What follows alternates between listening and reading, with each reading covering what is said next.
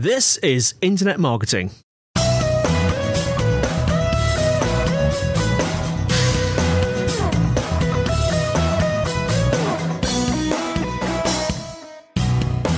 Brought to you by Site Visibility at sitevisibility.com. This is Internet Marketing, and today I'm joined by John Selwood, Head of New Business, and Emily Mace, Head of SEO at Oban Digital. Hi, guys. Hi. Morning.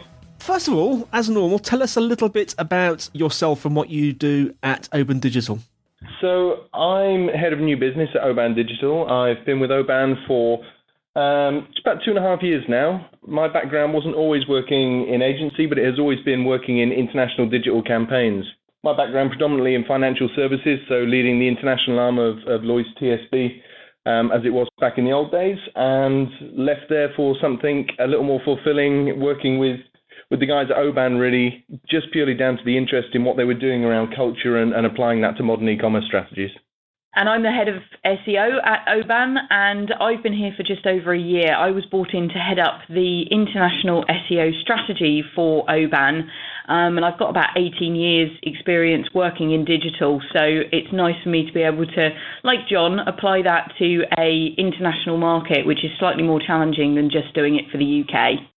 Fantastic. Okay, so we're going to be talking about the importance of culture in digital marketing. Let's start off with uh, localization because I know that's very important, isn't it, in terms of culture and digital marketing? Uh, unbelievably important, Andy. Um, I think a lot of the decisions we make um, within our own domestic campaigns, whether or not we're from the UK or the US, are largely driven by our own experiences of how we operate within our own cultural boundaries.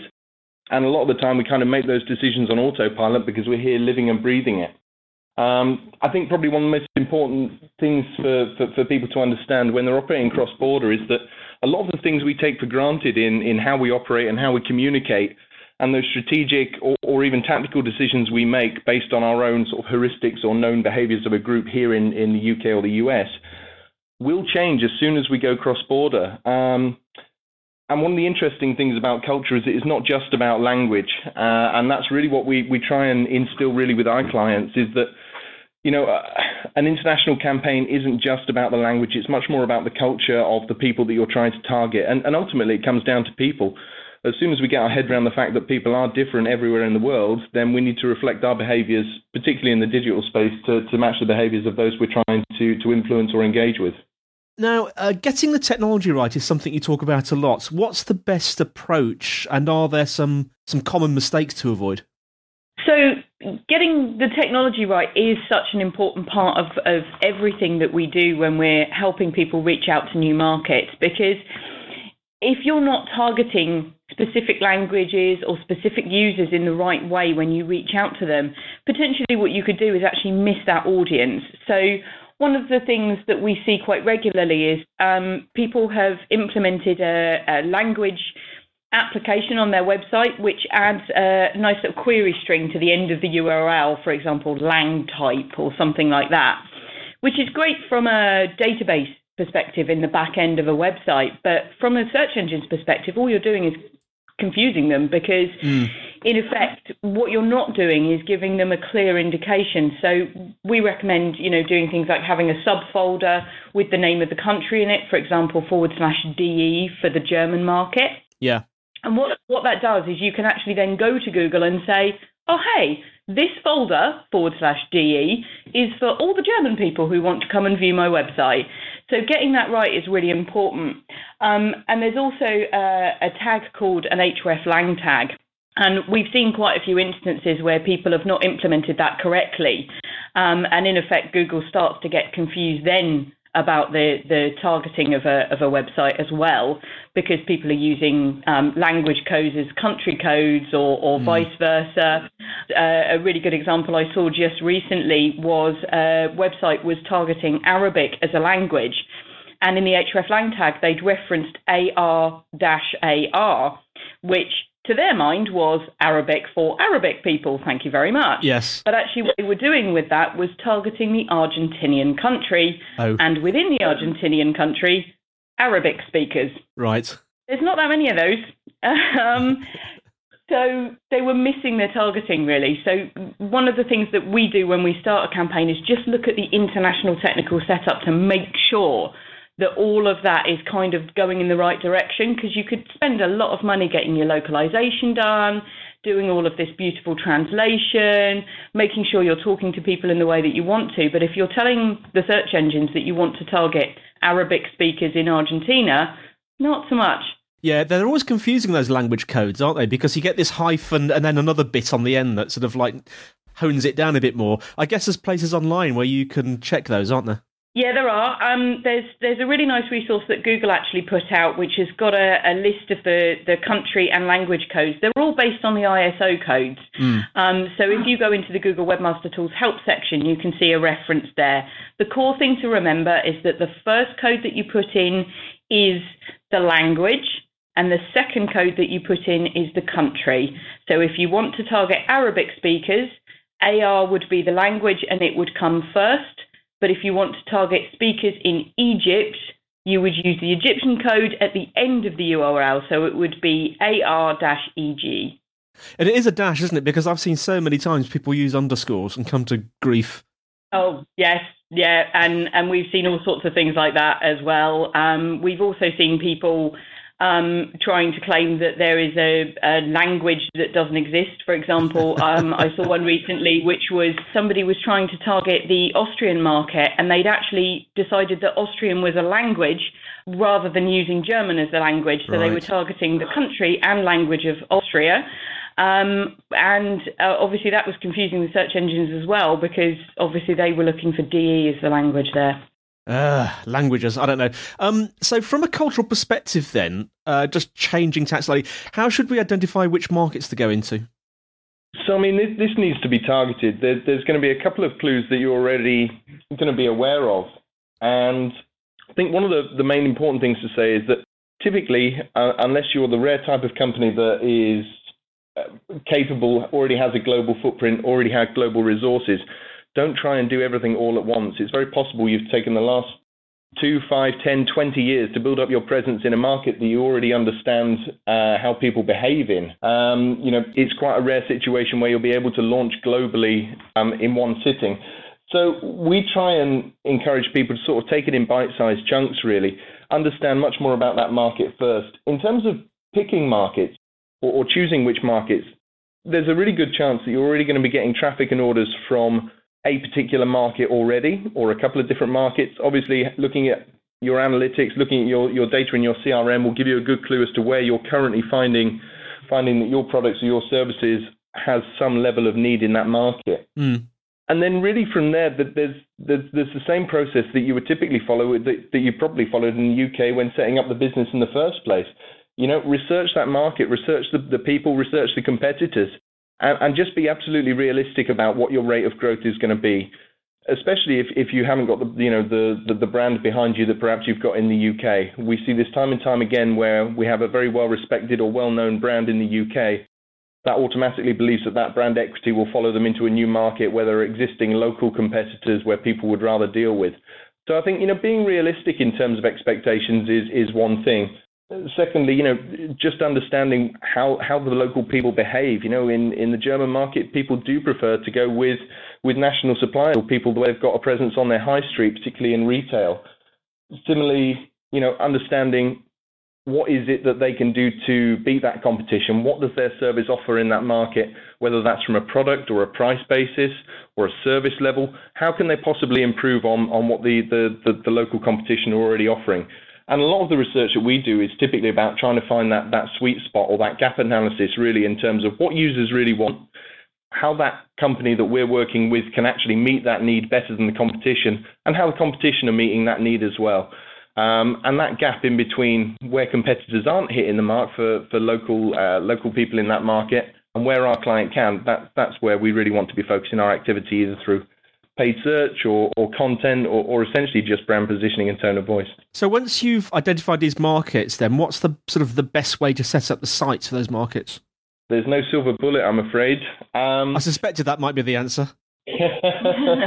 what we'd always recommend, you know, once you have a really good understanding of, you know, how people are behaving with competitors and, and how they're talking about a product or service, then it really follows much of the same pattern of setting up domestically the decisions that you're making about your domestic and the effort that you're putting into meeting your domestic consumers' needs should be the same whether you're targeting China or Germany or France or anywhere. There are going to be technical considerations. I think Emily talked about some of those earlier. Again, there's no silver bullet, so things like domain strategy, it doesn't follow a best practice. From an SEO point of view, there are there are pros and cons of going with a, a folder or a subdirectory or a you know a wholly owned uh, country coded top level domain a lot of it will depend on the individual market, their needs and wants in terms of identifying with a with a URL that is already in that market, and also more importantly, what the competition are doing. So the first step we'd also always say once you've got the research out, the, out of the way is really about making sure that the site is speaking to your customers in the right way. Mm. So localization, um, very good translation. Uh, from a search perspective, we tend to think that just translating or replicating what you've got in the UK is nowhere near good enough. Translation certainly has a place, um, and, and good translator, good translation is, is a great skill, and, and finding a good translation agency is really important. However, in terms of translating things like your keyword strategy or your content strategy and just replicating it from one market to another really isn't going to really isn't going to cut the mustard. So looking at that through the eyes of your customers in those markets is, the key, really, in terms of understanding how people are researching and buying products. Yeah, there's. I see this so often. Actually, there's a. I, I think a lot of people don't fully grasp the difference between translation and localization, do they? Like, you know, you can translate a, a, a, sentence into another language, but you have to also understand the culture and the way that people phrase things. Like, there are certain languages that don't have corresponding words, aren't there? Yeah, I mean that's very true, and and some of the research that we've been doing for our clients um, has thrown up some really interesting differences in in how people search. So an example that we found recently when we were um, doing some keyword research into how people search for news internationally was um, in the Indian market there was a really high search volume for the English term Hindi news. And what people were doing in the search results there were they were searching in English for the term Hindi news, but then they were wanting to consume content on a website that was giving them news in the Hindi language. So they mm. were hmm. actually doing a hybrid behavior, searching in one language but consuming content in another. Whereas if you just did, you know, straight translation, you would miss that opportunity. And it was actually a, a five-fold increase in search volume for the Hindi translated version of Hindi news um, to the the much much higher searched Hindi news in English. So you know we were able to unlock our much higher search potential just by not using direct translation. Yeah. The other thing to notice is you know we have all sorts of um, English colloquialisms that fall into our everyday language. I think as soon as you begin translating that, there is either not going to be a direct translation or worst case scenario is it translates as something that's wholly inappropriate, and there's there's a huge potential there for for damaging your brand or at least being one of those embarrassing translation blooper stories. So, I mean, at, at best, you're just simply going to miss miss the mark and not engage properly with your audience. At worst, you potentially uh, risk making yourself look a little bit silly in a particular market. I'm sure there's a thousand stories of uh, translation bloopers, but we sadly we haven't got time for those. you can you can look those up. There are plenty online. Now, what about um, content and social strategies uh, across the world? How does that work? So, one of the things with content strategy, and this is kind of uh, one of the content marketing worst kept secrets, is actually content marketing works in much the same way from market to market. Because what you're doing with a content strategy is identifying a need with your audience to consume a piece of content, whether that's an English audience or a French audience or an Arabic audience, it doesn't really matter. If they've got a need, you're addressing it with your content. Now, one of the things you have to appreciate when you are rolling these content and social strategies out is that how people con- consume content might be different. Um, there may be a higher bias towards using mobile devices. Um, people may have a higher bias towards consuming videos rather than text based content. And also, when you're looking at social sharing, one of the big mistakes that we see um, UK companies doing is actually just reaching out and going, well, hey, I've got Facebook, I've got Twitter, I've got LinkedIn tick, tick, tick, I'm done. I can just roll out to all of these countries. Mm. And if mm. I'm posting things in the correct language, job's are good. I've I've targeted those markets, but yeah. when you go into different markets, there's different search engines. For example, there's Xing in Germany, which is very popular. Um, and then obviously when you're going out into other markets such as China, you've got a completely different social landscape there. Yeah. So you have to take those things into consideration rather than just going, well, you know, I've got all my big profiles, I'm just going to roll those out. I think one of the on the social elements in China, we see this probably uh, on a weekly basis. The number of times we see UK or US companies targeting China with a, spe- a specific Chinese page, but still including the icon to Facebook and Twitter, which aren't actually allowed in the Chinese market, um, is probably one of the biggest sort of errors that we see. So again, there are different platforms all around the world, and there are different usage of those. So things like um, Sina, for example, or WeChat these platforms engage people in different ways and they all have different needs. So, much in the same way we sit wondering about how to engage with domestic clients that we all know and understand, the same rigor needs to be put into understanding how people are using local search, um, local social, or content sharing platforms. Now, actually, you, just mentioned about uh, certain things that you shouldn't do in certain cultures. Can you give us some specific sort of cultural conversion considerations, some some good examples? Yeah, there's uh, again, it's there's there's a million and one examples of sort of people who aren't necessarily doing it right. Uh, it all comes down to local knowledge, I'm afraid. Again, there's there's no sort of magic book that will tell you everything that you need to know. We do a lot of work in terms of cultural conversion here at Oban. There are all sorts of elements that play into it, some of which come from from very sort of cultural or, or religious background. So there was a great case study where IKEA had a, a picture in one of their catalogs or on one of their brochureware sites of a family in a bathroom that was actually produced for most of the Western cultures. However, when it went out to the Saudi Arabia market, they had uh, they had airbrushed the lady out because it was just the father and the son left in the bathroom alone. Um, right. Within that market, having a female in the bathroom at the same time as uh, as um, father and son would be highly inappropriate. Similarly, things like consideration for you know Sharia mortgages, for example, you know perhaps taking the, the site down at prayer times is one thing that we've seen actually um, be required. Not doing that again would, would potentially cause offence. On, on a different level, really sort of you know colours, um, layouts, etc. Tone of voice, all of this has an impact on how people consume um, content or view a web page, and naturally will have a, an impact on conversion. So we, we've done quite a few studies into colour analysis, and more importantly, sort of national colours. And some of the tests that we've run have really highlighted some interesting interesting things, and, and a lot of these are, are based on you know what we call heuristics, or, or for a better word, sort of stereotypes of known behaviours or how a group will will react.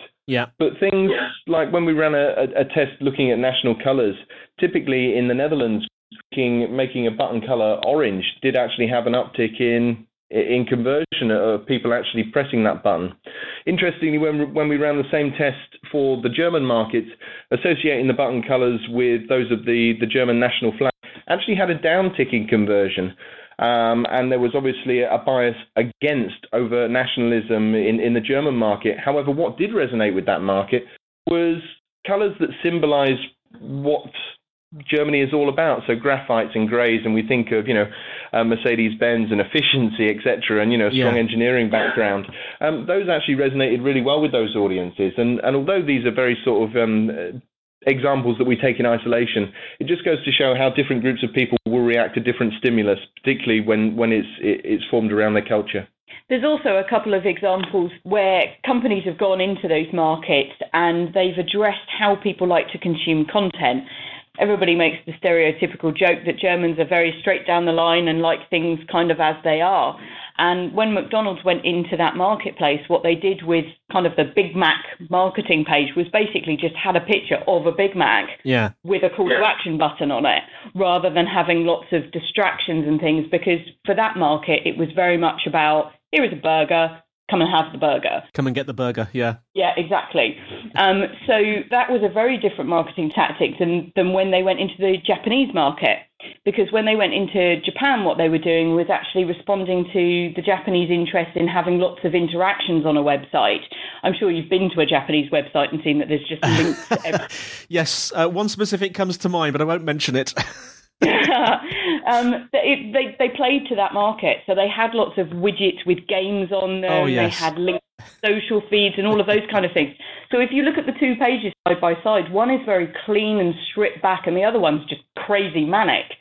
And that is a response to the individual cultural needs of those markets, and it works yeah. brilliantly. Fascinating. I love the examples of the colour uh, and the, the, way that the different nationalities react to colour. Sort of chromo-psychology. I don't know. Have I just made a word up? I don't know. Anyway, moving on. Um, can you give us some funny examples uh, when it comes to sort of international audiences? Yes, certainly. There's um, there's quite a few. Fortunately, none have come out of our staples in terms of uh, in terms of the bloopers. Some of these are a little bit been twisted in folklore. I think we've seen the one about the Coke can. Or, or um, meaning eat a wax tadpole essentially when they first launched into China. Again, I think that's got that's got that's got twisted through the annals of time. Um, certainly, you know, that there are some that just come down to a little sort of ignorance of local culture. So when Colgate launched into France, this was quite a while ago, they brought out a new toothpaste called Cue. Um, which again, unbeknownst to them, was was also the name of, of quite a prominent porn mag. Um, I think there was there was also one around Schweppes spending quite a bit about in an above the line campaign advertising toilet water, which um, perhaps not so much. Well, guys, thank you so much for, for sharing your knowledge with us. How can our listeners find out more about you and more about Oban Digital? You can find us at obandigital.com. Have a look at the website. Or you can come through to our Twitter, uh, which can be found at at Oban Digital, and we regularly post updates about international marketing and some trends that we're seeing within the marketplaces. So it's a great place to get, get some new information. So thanks for listening, everyone. You can find show notes at sitevisibility.com slash im podcast. Uh, we're on iTunes and Stitcher. and We love reviews. And uh, if you've got any questions, we have an email, podcast at sitevisibility.co.uk. And we have a telephone hotline if you want to leave an audio question or comment. Plus four four one two seven three two five six one five zero. So it's goodbye from me, Andy White. And it's goodbye from the good folks at Oban. Goodbye. Bye. And we'll see you next time on Internet Marketing.